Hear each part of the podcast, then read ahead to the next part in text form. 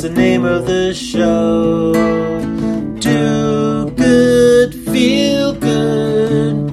Now you're in the know.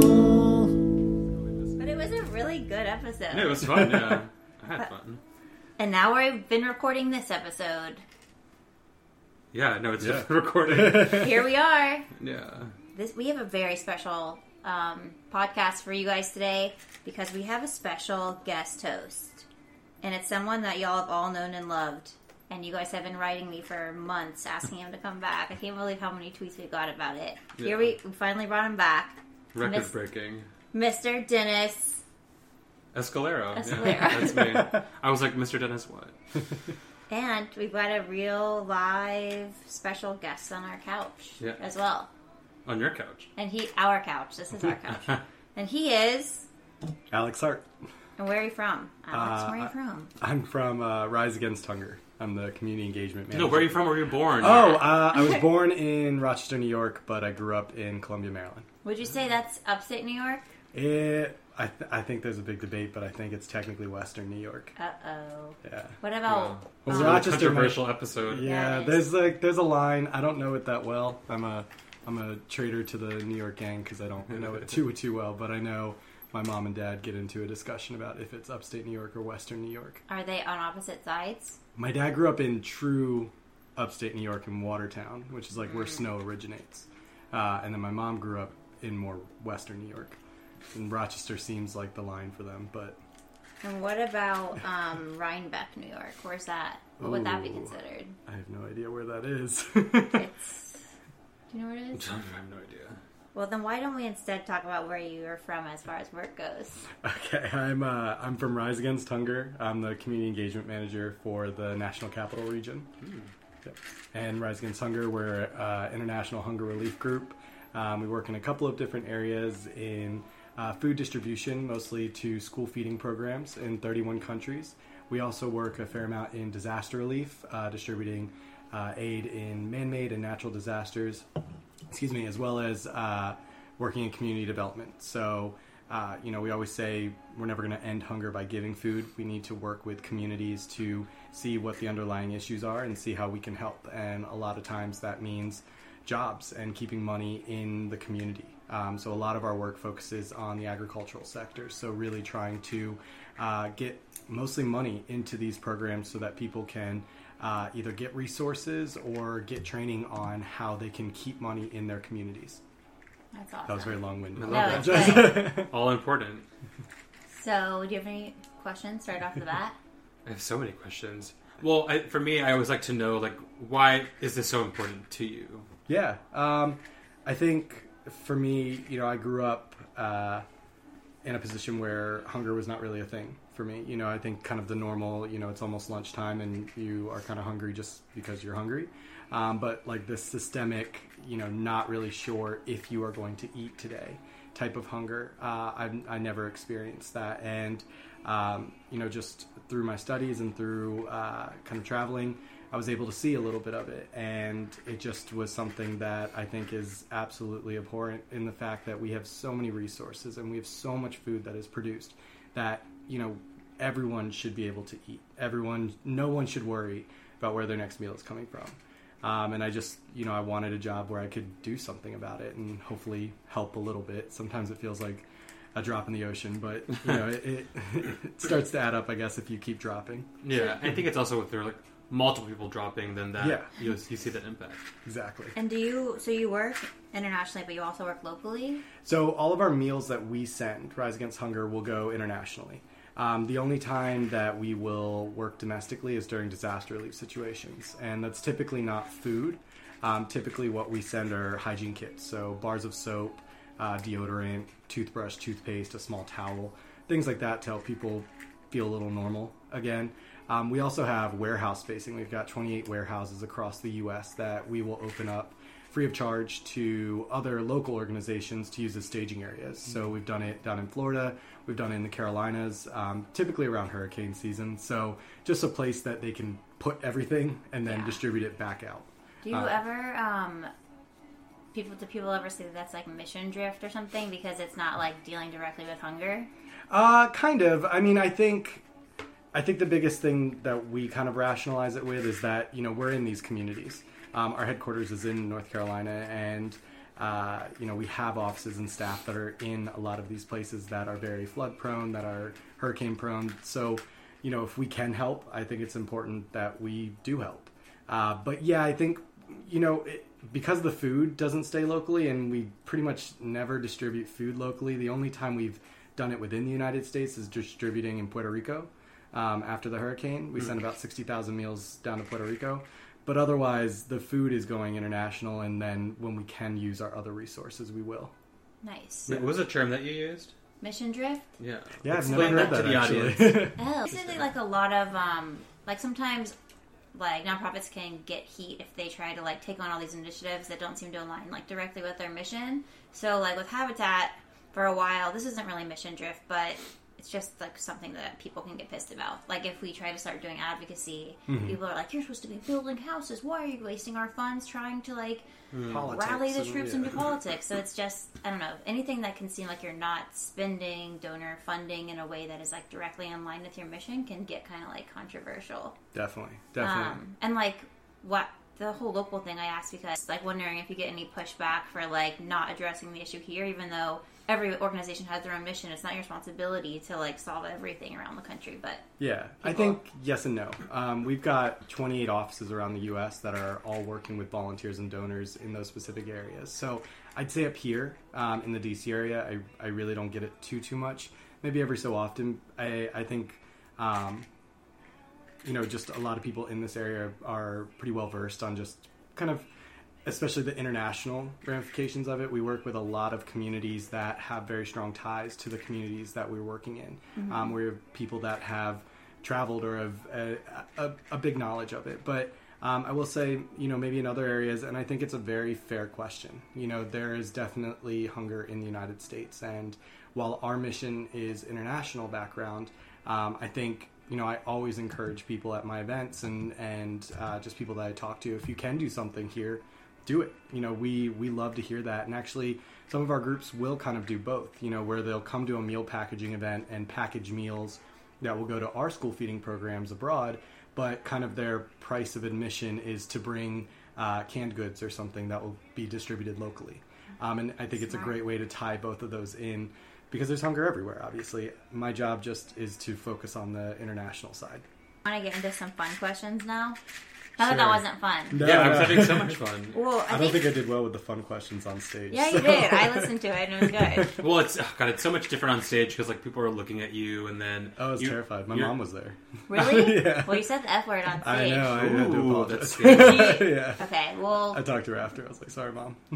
Well, that's how I felt because I, I went on stage recently with her, and it was the first time I'd ever been on stage, and it's just like, oh my god, I don't like this. Yeah. Well, and, we- and was this at uh, Kramer? yeah. Yeah, and it's like such a weird space. Yeah. I'm just like, Yeah. And that was after the like the flood. There was like a random flood in that area of town, so that it was like decreased in size. So it was only rows of Part of two the- and two. Yeah, part of the room was Oh, yeah, yeah, closed, yeah. but it's also like I think it's different when there is a stage and you can kind of look out onto the people and you kind of feel like maybe you're somehow bigger than them. But here you're kind of like on the same level. Like there might be like a little stand, and it's just very uncomfortable. And I, I was There wasn't a a little drunk. There's not a stand. We had been drinking before. well, we ended up drinking a lot because Yeah, we got we did, yeah. insecure after the first thing, and we we made up. Sorry, I have to edit this out, but we basically first live. No, it wasn't. It, anyways, it was good, yeah, and I'll edit all that out. Okay. Um, just edit out the rest of my life while you're at it. no, um, we had fun. Good. So, anyways, it's awkward to be on stage. Yeah. Okay, so now it's time for the questions that the audience sent, and they texted us these. oh no. Yeah, there were so many. It was really hard to kind of weed through them and Yeah. pick the best ones. Yeah, so we just did find. We put them all in a Word document, and then we did find. And the, these are the words that popped up the most, so we sorted them by these questions. Yeah, it took a long time, but we really did it for you all. Yeah. You're welcome, fans. so, do you want to go first? Um. Yeah. Oh, wait. The first one, first one. I, I mean, you could do a fun one. Okay. Oh, yeah. Um. What is your comfort food? Ooh, um, definitely uh, mac and cheese. I eat Mm. like uh, a strange amount of There's mac a and lot cheese, of mac and cheese. from like places. good to like just really terrible. Like I will make a lot of Kraft mac and cheese just Yeah. to do it. So you're like a Kraft over Velveeta kind of guy? Kind of, yeah. I don't know. Maybe it's because I like the cheap stuff, and Is you know, Velveeta not cheap? I, oh, it's probably just as cheap. I'm just, you know, that's where I live. The I've never had. Velveeta because it, it sounds fancy. It sounds fancy, right? The commercials like the liquid gold. Yeah. It- Yeah. I know the commercials for mac and cheese. Too, so. I used to have Velveeta, but it's still like I think it's like one step up from Kraft. And I Yeah. sometimes think it comes in like a squeeze packet, but sometimes I think it comes in kind of a weird um, block that you don't have to refrigerate. That's kind of like gel gelatinous, Ooh, but it's like very smooth. Give me the cheese powder I all day. yeah. Oh, is that what the Crack. Kraft one That's is? the craft time. You got the little little packet of powder, and you just Yeah, the, the crack powder. yes, None of the presidential candidates said mac and cheese. mac and cheese for sure all day. What about you? Um, I would say it's definitely pizza. That's a good. all day, every day. Any any kind of pizza. I can eat any kind of pizza. I really enjoy like Little Caesars pizza Oh, me too. because I still it's get the it's coupons. a, it's affordable and it's delicious. Yeah. what about you, Lauren? I only used to eat um, Little Caesars when I would go to Kmart because they had one in my Uh, Kmart. rest in peace. Did you? I, I love s- I Kmart. think I sometimes still see a Kmart every now and then. In then. your dreams, Really? maybe. Yeah, Open? maybe, Or maybe. just like the shelf Like a one. scary Yeah. one. I feel like I've seen one, but maybe it was like one of the last ones that remained. yeah. the, the last one, yeah. Um, I don't know what my comfort food is because I don't know. Why do you pick your comfort? Like, how do those bring you comfort? I don't know. I know part of it is like it was something that I really liked as a kid, and it was sort of like a treat, you know. And now as an adult, I can treat myself whenever I want. Yeah, I think the same way. I ate a lot as a kid because my parents would work, and I would come home Yeah. from school and like I would make mac and cheese for myself. and Oh my god, like, yeah, same. The I- one thing that I knew how to make, so Yeah. it was just sort of like That I'm a makes grown up. I'm making mac and cheese. I used to like eat every like I used to eat meat and cheese, and I don't eat dairy or meat now. So I feel like that's why I don't really have like a traditional comfort food. right. Mm, yeah, you have those weird comfort foods. Yeah. I- I also like um, mayonnaise that's like not sweet. Like Okay. an aioli, like an aioli, like you know, like an aioli. you're like you're like okay. Uh, I love an aioli like for sure. I like aioli, and like you can put aioli on anything and make it better. And then, but I'm talking about like Miracle Whip. Oh yeah. You don't like Miracle Whip? No, that's like sweet and tangy. I don't like that. Really? Yeah, it's so not good. Do you like it? I mean, I'm not eating it out the jar, but like I'll I'll, I'll put it on some stuff. If Yeah, I, sweet mayo just sounds. But I, I guess I've had sweet. Miracle Whip I've had sweet mayo. sweet. Yeah, Like if you were to pick a mayonnaise, would you pick Miracle Whip or like Hellmann's? probably Hellmann's. Yeah, that's like a variation of Hellmann's, or like some other brand, but it has to be a, a different. I was gonna say flavor, but like a chipotle. Yeah, yeah, aioli. an aioli. Yeah, and aioli. Is Miracle Whip even mayonnaise? Yeah, it is. It's like a weird version of mayonnaise. Oh, I thought it was kind of like how uh, they call like it a margarine to butter Oh. type deal. Like it's sort of like I guess my comfort food is mayonnaise, which is like disgusting, but I Yeah. like it. I mean, it makes me uncomfortable, but if it makes you comfortable, You- so You like it. You just said it. I know, but not uh, just the way that you talked about it. I was like, I don't know. Wait, you're, you're eating it with things. I I would like to wasn't know the saying that I. discrepancy of how much do you she's mean? eating compared The to way I'm talking about it, I'm just saying, like you can dip your fries in it. You can dip anything you want in it. You can Okay, yeah, yeah, yeah. mix it, make it spicy. put it not on not your by food. itself. Perfect. Um, Some people. well, like in other countries, they'll give you like fries and then a plate of mayonnaise. Oh yeah, yeah. Yeah. Anytime I have someone like European come into my restaurant, they always want mayonnaise with their fries. It's good. Well, I have veganese. You guys should taste them before you leave. Have you ever Mm, tasted it? no. Maybe you could dip a plantain chip in it and do a review on the podcast later. a live review. yeah, it's really good. Okay, so comfort foods are done. Yeah. Oh, so I think you're next. Well, did you have you heard about the um, president's? No, but I saw. Yeah, I, you mentioned that. I have not heard this. Well, briefly- This was an actual question that they were asked. They were No, not great New York answers. New York Times did like an article on it. They asked everyone what's their favorite comfort food. Comfort oh, foods. Cory Booker said veggies. Yes. But I think that doesn't surprise me because he's actually 50 and he looks so He's 50? young. Wow. Yeah, you would never guess. It's weird. He doesn't look young. He looks like he doesn't have an age. Like he just Yes. has like his yeah, eyes. it's like they- an ambiguous age. yeah, like he's immortal or something. Yeah.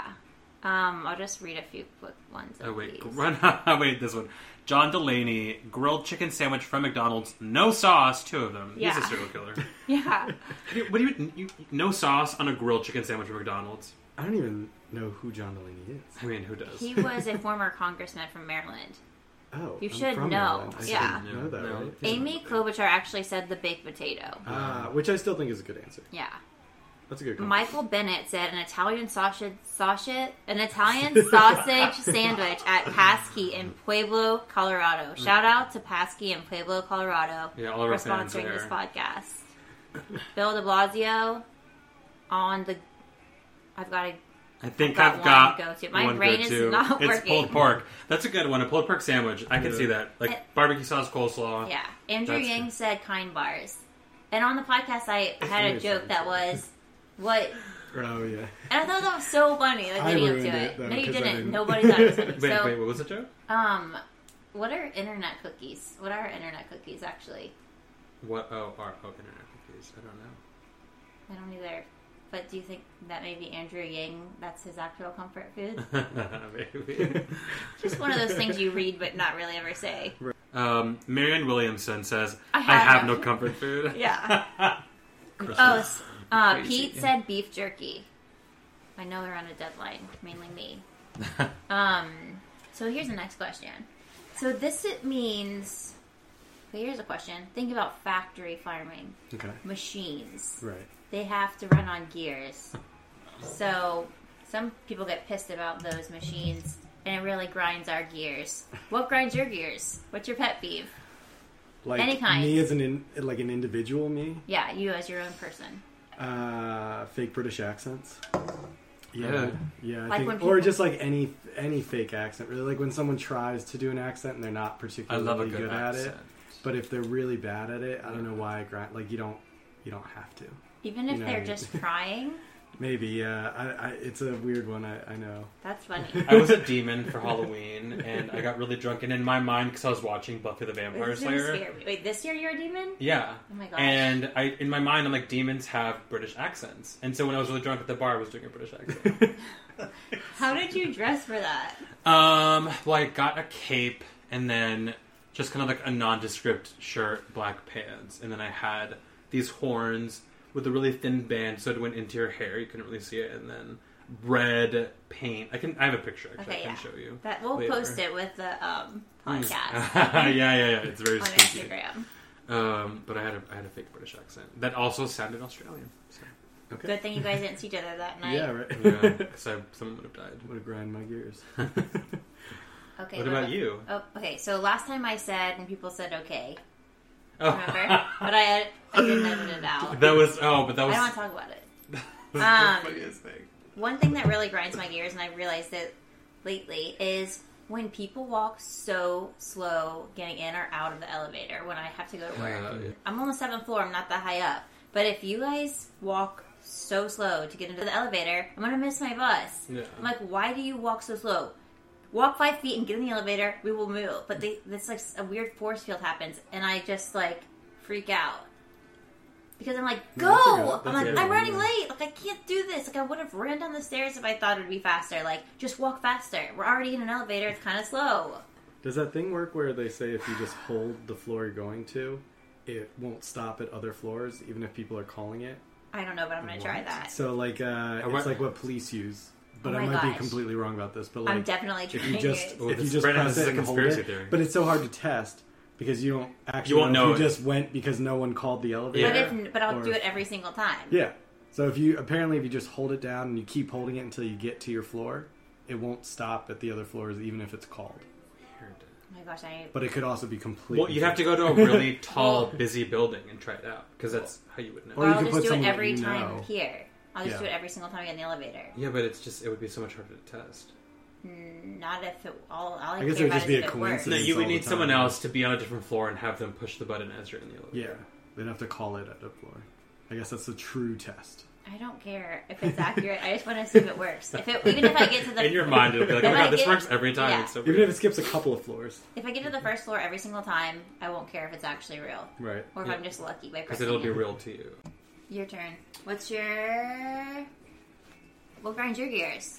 Um, I know that we've talked about this before, but I really hate people that walk really slow on the sidewalk. But not just that, people that walk in couples Mm. or like groups of 4 Mm-hmm. It's like get the fuck out of my way. Like one of you has to move. This isn't your sidewalk. Like Yeah. I'm here too. Mm-hmm. I think just like with cars, there has to be the fast lane where you can walk around people, and then the slow lane. They should I agree definitely with develop that. I mean, they are developing better bike lanes, so soon I think after that will be better walk lanes on the sidewalks. Maybe. Better walk lanes. Well, I mean, even then, bicyclists or, or cyclists. What do you what do, what do they call themselves? Cyclists. Cyclists. They're Bicyclists. cyclists. Mm-hmm. Cyclists. I don't like that word. I feel like Cyclist. cyclist is like a like a like a professional one, like like with the, you know, I mean, Yeah. Yeah, well, these are definitely right. not professionals because they follow no traffic rules, and they just are on a rampage when they're on the streets. Don't get me started with just scooters. Ugh. Uh.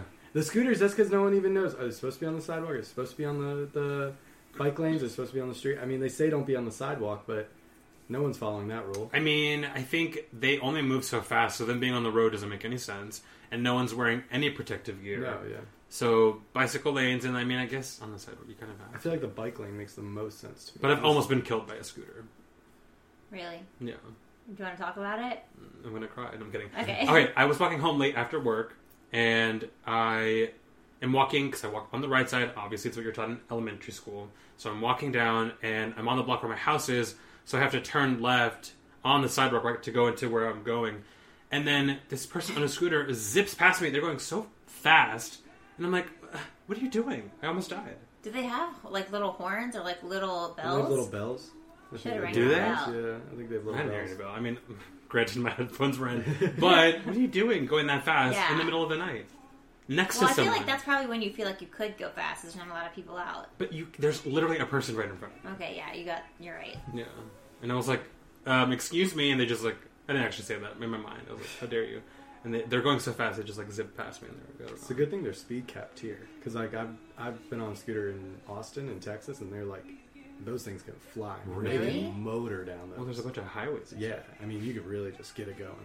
I feel like you might need to talk a little bit louder. Oh, sorry. I don't know. I, but I don't want to stop it. But I just have that feeling. sorry. It's okay. I just have no editing like- software, so I can't edit the volume at all. I'll lean in as well. Okay, cool. I've definitely heard online people talking about people that maybe work in like ER rooms about the the number of injuries that they get from people being on scooters, especially all these people doing it drunk. Well, that wraps up scooter talk. And uh, thanks for listening to our segment on scooters. all right, moving on. Oh, let's uh, ask this really um, more serious question Ooh. that I think um, is pertinent to the issue. But do you consider hunger to be a political issue? Yes. Uh, I think most definitely. I think you see it uh, around the world and at home. Um, I think hunger and the resources behind it and kind of the conversation around it um, is definitely used sometimes as a weapon. It's sometimes used as a, you know, uh, a, a way to.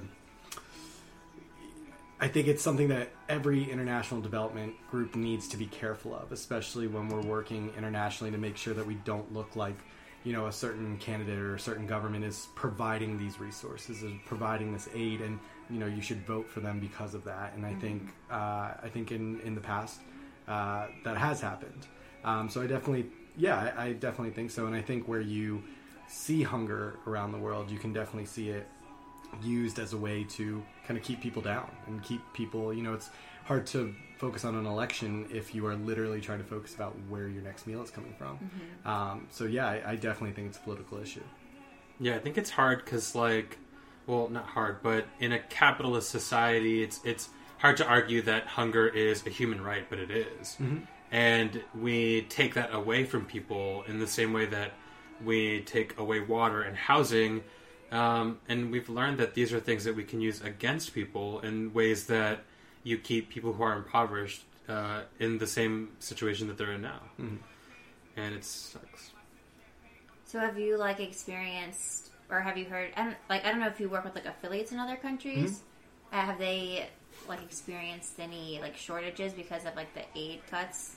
Um, I uh, not so much from our government because a lot of what we're doing is very separate from that. It's from our donors, it's from our volunteers. So um, as long as we can convince people that they should care about this, for the most part, um, we're okay. But you know, things do happen around the world where we can't get things into certain areas. You know, there's a um, a pretty severe political situation going on in Haiti, um, and it stopped a lot of our ability to bring in resources into Haiti. And um, you know, it's a country that desperately needs resources, the poorest country in the Western Hemisphere, um, and just kind of everything that's going on in the country, it's sort of stopped us stopped us from bringing things in. We saw it in Nicaragua as well. Um, we had to stop briefly um, just because we want to ensure our donors that if they are giving us money, if they are allowing us to or trusting us to make sure that this food gets to where we say it's going to go, that it actually does get to where it's going. Yeah. And do you lead like trips or anything with volunteers? We do. Um, I don't personally, but we do, um, and we also do it. You know, we give staff an opportunity as well. So, uh, pretty much the entire month of July, I got to see our affiliate uh, Rise Against Hunger in South Africa. Oh, Um, so I really got a great opportunity to see um, some of the situations that are going on there, um, and some of the just really amazing communities that are doing such amazing things with you know so little resources um, and just you know very simple things can help and very simple things can ensure that students have a really great opportunity to learn. And that's really what it's all about. Um, but i think the focus is is always on in, in particular in, in south africa on these women that are running these early childhood development centers where a lot of our meals go. Um, they're basically a, a preschool and a kindergarten. They're designed to give a place for small children to go to because there aren't a ton of uh, government run places like that. Um, they're also designed to get students ready to enter the South African school system. Um, and there's not a ton of government run places like that. There are some, but there aren't a ton of them. So, um, especially in some of these more rural areas and some of the townships, um, it's really important that uh, families have a place for the young students to go and for young students to really get that great early education that they need. And hunger is a huge part of that. That's when their bodies and their minds are developing the most. And if you don't have proper nutrition going along with that education, it, it's not going to go anywhere. You know, you have to make sure that your body is, you know, getting the nutrients that it needs so it can retain the knowledge and it can grow how you're supposed to grow. Um, I've also seen it in Nicaragua. You know, really amazing people that day in and day out are seeing some some pretty horrible things, but in spite of it, they are there every day and they're teaching these kids, and these kids are getting a wonderful education because of what they're doing. Uh, and so, you know, I think the focus always is for me is our partners on the ground, our our in-country partners, these folks who are South African, who are Nicaraguan, that are taking the resources that we're able to provide them, they're asking for it, and really just going that extra mile and going that last mile and making sure that their students have such a great start to their education or, you know, middle and end of their education as well.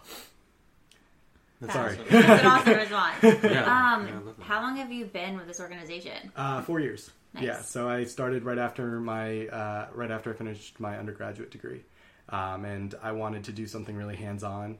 Um, I had done some internships uh, abroad and with USAID, and I enjoyed them. But I knew at this point in my life I wanted something that was really hands on, and this is it. You know, I throw fifty pound rice bags over my shoulder, and I tell people why they should care about people halfway around the world. That's super cool. And so do a you, you work directly with volunteers? Yep. So uh, here in the DC area, me and my team, I think you met some of them, Yasmin, Hannah, and Alzina. Um, we all go out into the community to houses of faith, to school groups, to corporate groups. Um, basically, those groups uh, fundraise to buy the raw ingredients, to buy the packaging material. And then we bring everything to them. We teach them how to package the meals, and we also teach them why they should care. Well, I think I know someone that might be interested in volunteering or learning. Oh my god, yeah. um, so I have done different things with GCDC, but um, my latest idea has been um, starting a blog for our website. And what that would look like is I would, uh, for example, go to where you work. Um, where are you guys based, anyways? So our our our warehouse is in Ashburn, Virginia, out by Dulles. Um, but we always kind of say we our office is where we are because we do the entire DMV area. So all the way up to Baltimore, all the way down to uh, Fredericksburg, out to the eastern shore of Maryland, out to West Virginia, um, and everywhere in between. So you host these So packaging things in like churches and da da Yeah. da? So they'll actually host it. So synagogues, mosques, churches, schools, uh, corporate groups down on K Street, uh, they'll host us and they'll fundraise to buy the raw ingredients. We bring the raw ingredients to them. We bring the equipment that they'll need, um, and then we bring someone like myself. Uh, we do it all. We literally drive the truck there. Um, we, you know, have everything on pallets, all of that jazz, um, and then we teach them how to do it, and we also engage with them and answer their questions, and hopefully, you know, make sure that they realize what they're doing is going to help someone. Okay, so what I would do is sort of investigative journalism to some extent, where I see what a day in the life of what you do looks like, and um, take pictures, take notes, and volunteer my time right Yeah. for the day, um, and then blog about it for our website. So it for us kind of builds our brand and, and kind of what we want to do, but also it gives our audience a better idea of what you do and why it's so important. And um, I think it's just a really cool way to connect the two things. Definitely, and uh, you know, I would say we would we would love to host that. Um, we don't really have a, a set day.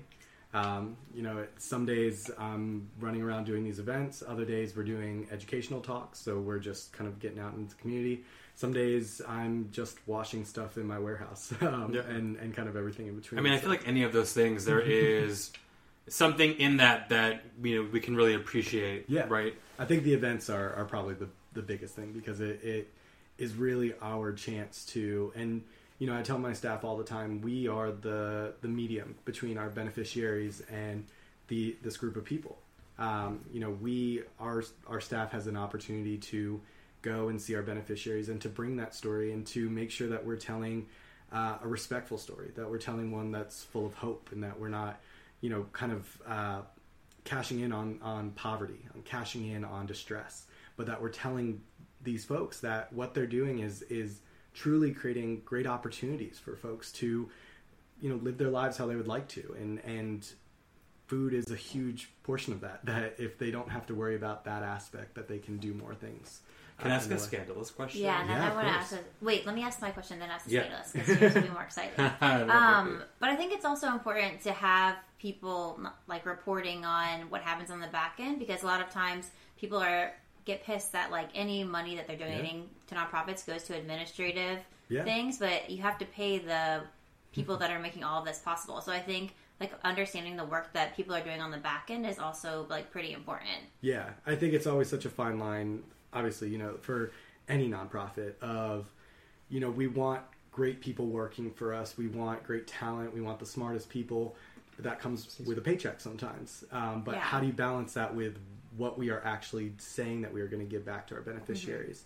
Um, and we, we feel really great at Rise Against Hunger. We're about 85 cents to the dollar is for our beneficiaries. Nice. Um, so it's a pretty pretty good standard, um, I would personally say. Yeah, I think a lot of times, especially when you're donating to places where you know their CEO or someone is making like six figures and all this money, and sort of like, okay, are we really Yeah. using um, these donations to the best? But at, yeah, but at the same time, like if you're the C, if you're the C, I know CEOs of like local habitat affiliates that make six figures, but they're also providing housing to like hundreds of people a year and managing like really big construction projects. And like the CEO of Habitat International makes six figures, but he's leading an organization that has like 1,200 affiliates and 70 affiliates in different countries. So like. I know there's like it's just like such a weird balance and thing Yeah. to like argue, but we also get funding from the government. This Yeah. isn't about habitat. um, but I just think it's important that for people to note that people who work for nonprofits also deserve to get paid. Yeah, I yeah, mean, and like I gotta pay- survive. Yeah. I know, gotta pay my rent. I gotta buy Yeah. groceries too. So, So I think that'd be a cool thing to cover to be like, this is what happens on the back end. Just know that your dollars are important also because these people need to eat too. yeah, Anyways, okay, what's the scandalous question? Oh, it, it might be that not that scandalous, but it, you've you said that there are a lot of different uh, people and organizations that can host these fundraisers, and you Yeah. said some of them are corporate. yeah. Do you ever get the sense from them that they genuinely care about these issues, or if they're just doing it, you know, for clout or for whatever, as a as a you know maybe an imaging thing for their own organization? and what is the organization? right? And what are their names? Um, I, you know, in my experience, uh, especially the employee volunteers that are doing it, I've found nothing but passion from them and nothing but a, a willingness to help. You know, so many of the folks that we're working with in these different groups, uh, they're taking it on in addition to their job. You know, there's not extra pay they get because they help do these volunteer events. There's Yeah. not, you know, this is something that they've chosen to care about and that they want to engage their staff in. Um, so for me, I, I definitely think that um, at least employee wise and, and the folks that I actually see and work with a little bit more, uh, there's there's a lot of love, there's a lot of passion for it. There's a lot of people that genuinely want to know more. That's Um, awesome. and it's actually how we get the bulk of groups that want to do it it's word of mouth. So you know, we'll go down to a law firm on K Street and they'll say, "Hey, you know, my church out in Alexandria, I think would love this. You know, can we figure out how to do it there?" And that's how we get our message around and, and how we get to people. And we do close to 220 events a year uh, with a huge range of groups across our region. Um, so we're, you know, we stay busy. Yeah. I've, I've only had one experience where I was at a fundraiser for this nonprofit that I was like volunteering for, and it was a really big deal. It was actually for City Year, and we were. This was in California, so we were on Levi Stadium, like the field, which is like, I mean, I'm sure they kind of donated to us, but that's like a million dollars, right? And it was like hundred dollars a plate, and there were all of these like donors there, and know all this stuff. And I was a part of this group called the A Team that was given the task to um, mingle with people at this cocktail reception. And I mean, some of them were just the most disgusting people, Yeah. right? Like this person showed up and was like, "Well, I donated last year, so I'm not going to donate this year." I'm like, "Then? Why are you here? And like, yeah, sure, it's a thank you to you, but you, if you have the money, so why not give Yeah. you know? And they, they were just very like passe about it. And I was just like, And it's "Ugh." weird that they would even say that to you. Like, Well, I it, they weren't. I was there, but they probably didn't even register me being there. They were just like talking with their other friends and having cocktails. And I was Yeah. just like, okay, cool. Did you do City Year? yeah. I feel like we probably talked about this. Yeah, sorry. yeah, yeah. I'm sorry. That's why I was at this. day. That's why I was at this fundraiser. What? Okay. I was not a donor. Well, I didn't know if you were a side volunteer, but cheers to AmeriCorps. Yeah. Well, City one- AmeriCorps, right? It's yeah, it's an AmeriCorps program. Yeah. But this this specific site and this specific event was kind of gross for me. I was just like, Yeah, I didn't know that you had to fundraise for AmeriCorps. well, I, I don't know. They were hosting a fundraiser. It was like a it was a gala basically. Oh. Yeah. A gala. Let's Well, differentiate. AmeriCorps is known for our galas. yeah, this, this, yeah. Um, and meanwhile, like our members were outside on the red carpet, like doing our little song and dance and stuff, like Yeah. like clowns. oh my god. Yeah, Those were the days. I know. Well, Fundraising in general is just always tough. I mean, Yeah, no, for sure. Especially for me, where you know I was literally on food stamps because they didn't really Yeah. pay you. You got a stipend, yeah. and we're living in Silicon Valley, which is one of the most inaffordable most, places yeah. um, in the world, and here we are, like shaking our tail feather for yeah. all of these like big tech companies who are gonna throw pennies at And us. And then I'm sure people were like, "You're choosing to do this program. Like, Try you, don't some of the dinners deserve to your have." bag. yeah, exactly. No, but I bet you did get some food from that. I used to. I mean, I think that's what inspired me to love free food so much. Like doing AmeriCorps and like realizing how important it is. yeah. Like I never really lost its charm. Well, thankfully for me, I lived with six other people, so we um, would kind of like, uh, what's the word? We would Pool put all, yeah, we would yeah. pool our, our food stamps, and so like every week, one of us would go use our food stamps to buy groceries, and, and that's how we would kind of. So there was a lot of money in the house, Yeah. but mind you, that it kind of shows you how expensive it was. There were seven of us in one Yeah. house. Um, Wow. yeah. Yeah. We should also do an AmeriCorps like service episode. Oh, that would be. I have so much. Me I too. have- we could do like a whole series. and I didn't even do the full year. I, I, I quit. Wow, I did three years. Yeah. Wow. Oh. well, because I um, one don't manage my money very well, and I didn't have very much of it. Yeah. Um, and I was a little depressed, and also like this was shortly after the whole gala thing. I was just like, this is so Yeah. stupid. Like I, I don't know what I'm doing here. And so I was like, deuces. And I left. Peace, y'all.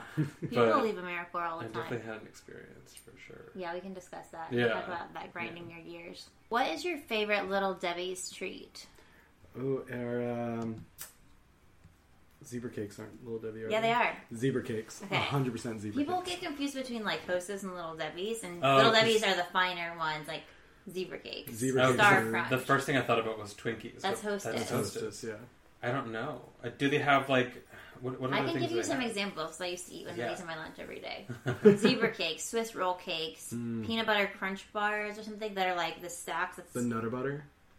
Nutter butter is a Nabisco treat. Uh, Wow, Um, you know every trip. Cosmic brownie. That's, Oh, a, that's a good little one. Debbie's. Oh, okay. That, the that like definitely had. Christmas tree that is basically a zebra cake, but with like Mhm. clear sprinkles.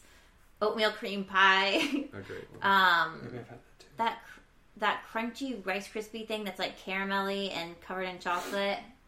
Hmm, I don't know. I don't know that one. It's not Star Crunch. I don't know. I've definitely had those cosmic brownies. Those were delicious. Yeah, yeah. They- This was like those were like a cafeteria staple. That was a solid snack trading Yeah, piece. You know, like if you were going to trade for some stuff, you had a, a great hand if you had the cosmic brownie. yeah. I you want could to. get a lot of combos off. I of. really want to quickly tell you what I used to eat every single day when before my like. This is just what my my parents fed me. so really quickly for breakfast, I would have either two waffles with butter, honey, and and sugar, like butter. I'm like kind of buzzed right now. Okay, for breakfast, I would have two waffles Yeah. with butter, syrup, and honey, and a coke. Syrup and honey. Yeah, and a Coke Sweet, or or chocolate milk. And or if we were on a rush, we would go to Krispy Kreme where I would get one glazed and one chocolate glazed donut and a Coke. For lunch every single day I would have a Coke, a little Debbie snack, some kind of chips, and a bologna and provolone sandwich with mayonnaise. Unless my mom was feeling crazy, when I would get a butter sugar sandwich that was just literally butter and sugar, No, like not. this much in between two pieces of white bread. For dinner, I would have a Coke, whatever my mom made, and then I would always eat a drumstick for dessert. Unless we went to Taco Bell, I would get a Coke, a, like quesadilla, and a chocolate taco. Do you still drink this much Coke? No, Like I currently? like sometimes they're Diet Coke, but now I have like Zevia and like all the like healthy things. But like when my friends, when I tell my friends this, they're like, because I like eat pretty healthy now. It makes That- my teeth hurt. that's like what I just heard. An insane only, amount of like- sugar. How did you not get diabetes? When my teacher told me that butter sugar sandwiches were fattening, it took me down a whole new road. so like then I was like, Oh what's fattening? And then I was like, what? be like, that's the most fattening thing. Think about everything else that I've been eating. And Right. I'm like, what are calories? And Well, that's definitely the one that stands out the most. Where it's like you came up with this. Like everything else is sort of just like stuff you can get, but this one is. My mom did. I didn't Yeah. make it up. So that's why I asked Little That's, Debbie's thing. that's wild. Oh my god. I think I like Swiss roll cakes because I like to like eat the chocolate layer and then eat the other thicker chocolate. Oh That's yeah, yeah, yeah. Those are to fun. Take it off Yeah. first. Yeah, I can see that. that's a pro move. Okay, I'm gonna stop this after Oh, asking well, you. this You one's can ask funny. Whatever you want. Yeah. Um, Either one. well, how about this? Do you get hangry? Definitely, definitely. Uh, my sister's worse than me, but uh, yeah, definitely I do. And my like office kind of knows it. So if like we know we're getting around lunchtime and I just like start snapping at people, they're like, "All right, Alex needs to eat." yeah, I was going to say like, what's Shut the down. telltale sign that you're hangry? I think I. Uh, I, I normally just like snap at people. Yeah. Just, you know, everything starts to annoy me and I'm just like, yeah. Everything really grinds your gears. Everything starts to grind my gears. Everything sounds like it's in a British accent. So. Oh gosh, that's scary. that would be like a weird like um hallucination from hunger. Right. I know that'd be a really funny like SNL skit where like you start to get hungry and all of a sudden everyone is speaking in a British accent and you're losing your mind and you kill them all. I really would. Do you guys get Do you, hungry? do you hear that? SNL Yeah. writers. Um, you can bill me later. Yeah. I definitely get hangry, and it's harder for me because I work in the restaurant industry, and so I'll be hungry. I know that I don't. I have like hours before I can eat, and I'm literally serving food. yeah. And So so like sneak a French fry or something. I mean, you could, but it's like one that we have an open concept, so everyone can kind of see. You know, like they'll literally watch you Yeah. still fry, and it, so it's just not very professional.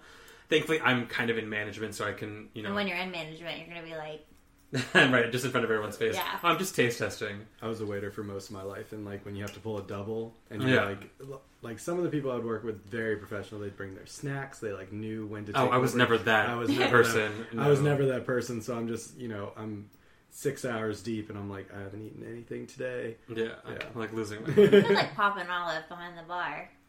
But yeah, I guess that doesn't like. I mean, there are there satiate are, you. things, but that, that's also weird. Like, I'm not going to eat. Well, one olives are disgusting, but I'm not going to eat an olive in front of like all of my guests. Like, hey, I'm just here eating an olive, guys. Don't mind me. Like, that's just That's weird. true. But I wish I was that person who was so prepared, where I'd have you know a banana and a kind bar in my bag. But Yeah. That's just not me. There was a woman I worked with who had, had like she would bring multiple smoothies. So like she like timed out her day via the smoothies that she would That's bring. crazy. She was yeah, I a don't. great waiter. I don't really get hungry, like hangry. I definitely get hungry. I don't think I get. Actually, I don't really get hungry. I feel like I, I'm kind of a person that always has some snacks. But I do get really pissed when I'm tired, and not really pissed, but like I cry. Like I'll be like very emotional. Like if we're on a trip and like I cannot sleep on planes, so so then I will guarantee, guaranteed I will be so tired I will probably cry. so At least you have an outlet for your emotions. Yeah, it's like some people get hangry. I just get really emotional when I can't sleep. Yeah, and that's fair. I feel like if you are hungry and tired, I mean, the possibilities are endless mm-hmm. of what could happen. Really, people could get very violent Yeah, I'm ex- I, I, look, I look forward to that. because we're gonna go on our trip together. What? You heard it here first. we're gonna be going on a do good, feel good road trip. Who wants to come? Link in the bio. Yeah, and where are we going? You vote. Thirty-two Ooh, yeah. Twitter followers. All right. Oh wait, Uh, you, so you said you had questions you wanted to ask. Yes. Okay. So I have this idea, and apparently many people have had this idea, but I think it would be good to have a data comic slash nonprofit person. Think of a better name. Auction, and we'll host an event in DC where we'll have people come and they'll present themselves, and it'll be like a funny auction. People can vote, and then whoever wins, that person will want a date with that comic or nonprofit person, and then the money will go directly to the nonprofit that person chooses, either the comic or the nonprofit person. Originally, I just wanted to be like data comic auction, Right. but I Oh, feel like date a comic. I Yeah. thought you were saying data comic. and Yeah, I was like, what's a know what data comic? oh, like a date, like yeah, data. like data No. comic. I was like, I don't know what so that like is. into like comics about date data. Space a space. Yeah. So you have a comic. comic like representing. Go on a Yeah. date with nonprofit. a comic. We raised so much money doing this for the rock climbing club at UCF, but I feel like you brought out like 19 people to that comedy show, so I feel like you probably have some friends. Yeah, I mean, it sounds like we used to do that in college. The the Data fraternity someone. I was in. Yeah, Yeah, You would well, like auction. um, We know Oh, you yeah, were in a fraternity classic. because you're Yeah. wearing a fraternity. I shirt know. I right didn't now. mean to today. That was a. I went rock Should we climbing. tag I went rock climbing earlier. And Oh, we got I another was climber wearing- in Wow. the house. not I not feel a great very one, left out. but I did. You can climb I've never climbed anything in my life. anything. Everyone Well, I think. I, I I kind of climbed this cliff, but climbed. Everyone that sounds like something. It was a it was a very um, I don't know. There was it was it, it was it wasn't very tall, but there was a way you could kind of climb up the side, and then there was a sort of natural path that went up to the top, but it was very very steep. When I was climbing up it, I was like, I'm gonna fall and I'm gonna die. then and I somehow I think made you it. definitely climbed. yeah. Yeah. I'm a natural climber. So there you have it. um, people interested in dating Dennis, we've got a natural climber. Yeah, So I it's one of my we- many. I think we should do this. I think that would be fun. Well, You probably need like three or four nonprofits too. yeah. Right, Well, yeah. we, we definitely get someone from Habitat. Yeah, yeah. we're always in. Okay, we got two. And then we have loads of comics. Jill will bring out like thirty thousand dollars because like people are obsessed with her. Who? Jill Gonzalez. Oh yeah, she is really pretty. Yeah. That's why I was really sad that she wasn't at the last show. Yeah, I I guess as long as we remember to invite like members of the LGBT community, I could probably make some money for a good cause, Yeah. not for myself. Yeah. The cause gets the money. yeah, don't no, sure. I don't want it. So you are, you guys are interested? Yeah, absolutely. Okay, cool. All right, you heard it here first. yeah. Breaking news: Doop, doop. date a comic, not date a comic. That sounds foreboding. That's scary. great. Someone's gonna go on a date. Oh. That one, what is that supposed to mean? I don't know. I don't know. I'm a That is serious more guy. like news. okay, Okay. well, so to tie everything together, what what do you think is something tangible that people can do um, to support this issue, to support Mm-hmm. your organization? Yeah, definitely. I mean, I think uh, you know some of the uh, the obvious things. Go to our website, riseagainsthunger.org. Um, go to our Twitter at rise2030. Wait, what is 2030? Uh, yeah, so um, the the United Nations set what was called the Sustainable Development Goals. So they're a build off. SDGs. Yes, Hashtag goals. hashtag goals. Um, they're a build off of the Millennium Development Goals, and basically the goal for hunger is by the year 2030 that we eliminate uh, extreme hunger. Uh, and so we, as an organization, have aligned ourselves with that uh, because we work in international hunger. um, so uh, I think it's just a really good mile marker of just, uh, you know, sometimes you just have to actually set a date, right? You have to set a time of what your goal wants to be and, and try to work towards it Rise 2030? at Rise 2030, and then uh, Instagram and, and Facebook are just Rise Against Hunger. Um, but yeah, and then I would also say if you go to our website, we have tons of blog posts about uh, stories about folks, uh, our recipients that are getting um, our meals. Uh, we have tons of stories about folks that are working in our community development projects. One of my favorite ones uh, is actually in Vietnam. We're working with um, new mothers and, and young women in Vietnam uh, to give them uh, entrepreneurial classes to teach them how to start new businesses uh, there in Vietnam and, and really bring a lot of money into their household. Um, and there's tons of stories like that. And, you know, if any of them catch your eye, uh, we wouldn't say no to a donation either. So uh, there's a big old donate button on the website. Yes, as well. donate. the least you can do. Yeah, I feel like you have a really impressive website because it does provide like there's something that's like hunger facts and quotes, hunger 101. It's like a lot of stuff that's actually valuable for the user, not just Yeah. to donate, but to like learn and then like ad- advocate for themselves. Definitely, and and I think it's because, and I think something that we're trying to do, what we try to do well is, uh, you know, make sure that these stories are being told uniquely. Um, hunger looks different in the Philippines than it does in Mozambique, um, and I think it's important that the stories that we tell reflect that, and the stories that we tell um, reflect the community that they're a part of. And it's actually um, a, a big reason why the meal is how it is. Our meals are particularly bland, but we do it on purpose. We never want to tell people what something should taste like. We never want to be the Americans that are coming in and, and dictating how they should use meals. We give them, you know, guidelines of this is how you use it. This is kind of the nutrition facts, but otherwise we want them to make it their own. And I think that's what we see when we get those stories back of folks really taking what we're giving them and making it their own and making it something that works for their community. And, and that always makes me really proud. Um, so Awesome. check those stories out. Definitely Yeah. did that first. And that was uh, what was the website again? RiseAgainstHunger.org. Dot org. so. Your social media handles are My personal one? sure if you want people to tweet at you. Oh. we have no followers on Twitter. You should do Instagram. We have Yeah, just Uh, in case people want to learn more about your life. yeah. Uh, it's the same for both uh, Alexander Hart 17, H A R T. Are these private accounts? No, I think they're they're wide open. Nothing to nothing to hide. Send them your questions. Yeah. Our social media people at, Yes, at yes. Twitter are really, or at Rise Against Hunger are really great too. So if you ever tweet at Rise 2030, they'll answer you. Her name's Maggie, and she'll answer you. So, oh hey cat. What was that? Momo was like, That's a I good have a stretch. Twitter. Yeah, what's your Twitter? Momo's Twitter is Momo the cat. Oh, Just kidding. okay. Um, I honestly would have believed it. yeah, I would have believed that. do you want to name drop any social? I am not on Twitter or Instagram. Good, Good for you. But Good you you. can find me on Facebook, I guess, if you want Dennis Escalero. yeah, become his friend. We're all friends. Yeah. I Um, sometimes talk shit on there. Good. On Instagram, the show is at Do Good Feel Good Show. On Twitter, it's Do Good Show.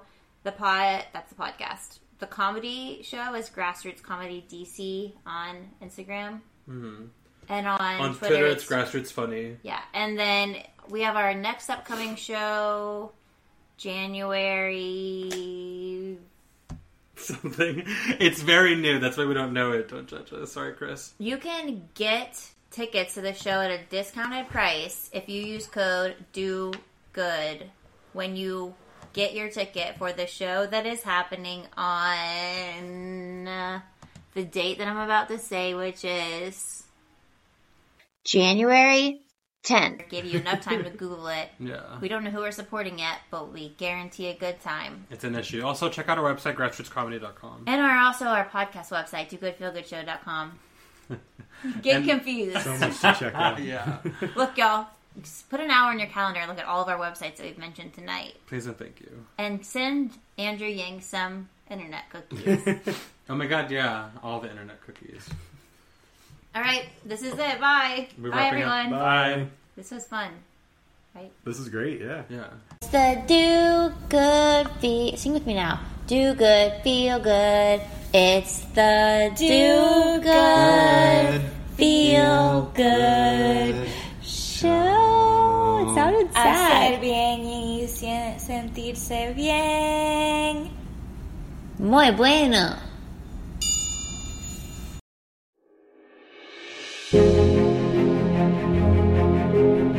So uh, here's the deal. Uh, for those of you who don't already know and haven't already heard, uh, we acquired an amazing podcast a few months ago, uh, the Do Good Feel Good Show, run by our very own Lauren Cantrell, right here.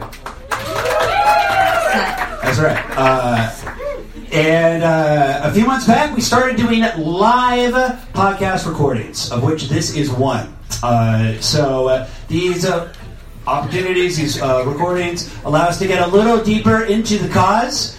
And um, yeah, that's that's basically what we're doing. So we're going to have a brief little interview right now uh, with Alex Hart in the hot seat. You ready? Okay, fantastic, fantastic. All right, who's got the first question? I could ask the first Why question. don't, why don't you ask the first question? Okay, so what brought you to this amazing organization? Uh, yeah, so I was uh, fresh out of college. I had no experience, so I was looking for someone that would hire me to do that. Um, I had a, uh, a family friend who had worked for the organization. She told me all about what was going on, and uh, I was at a point in my life that I knew that I really wanted to give back and do it in a way that was very hands on. Um, and all of my staff here were very hands-on. We run events where they're actually packaging the meals, so we're throwing 50-pound rice bags over our shoulders. We're running a live warehouse, um, so it's it's a very fun, hands-on job, and, and that's what I wanted. What do you do? Oh yeah. um, so we, we go around the, the greater DC area. Um, we do educational programming. Um, probably the, the majority of what we do is actually volunteer meal packaging events. And if anyone's interested in them, please flag down Rise Against Hunger uh, employee. We'd love to tell you more about them. But it's basically we bring volunteers from all over uh, the DMV from all walks of life that will come together uh, and package these meals that ultimately get sent uh, to these school feeding programs, to hospitals, to vacational schools, orphanages, anyone who needs them. Um, and it's our chance for one, they pay for the raw ingredients, uh, but two, um, our chance to to lead a group of volunteers uh, in telling them why they should care about people that live halfway around the world and why uh, they should focus on a cause like hunger, uh, not only here in the states but but abroad. And abroad is what we do. Awesome. Let's give a round of applause for that.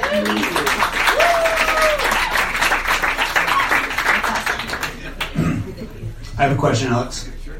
Uh, when your dad's fiance named Karen asks or says, uh, "I haven't eaten in three hours. I'm starving," what do you say to her? Asking for a friend. They're starting though. Um, uh, I say it all the time too. You know, uh, I'm about to give a really lame, like, take the joke away from this answer. Um, you know, Accurate. I, That's accurate. yeah. Um, you know, there's there's levels of hunger, and I think what we all experience of hunger is, you know, the base level of it. It's I'm hungry and I can fix it right now.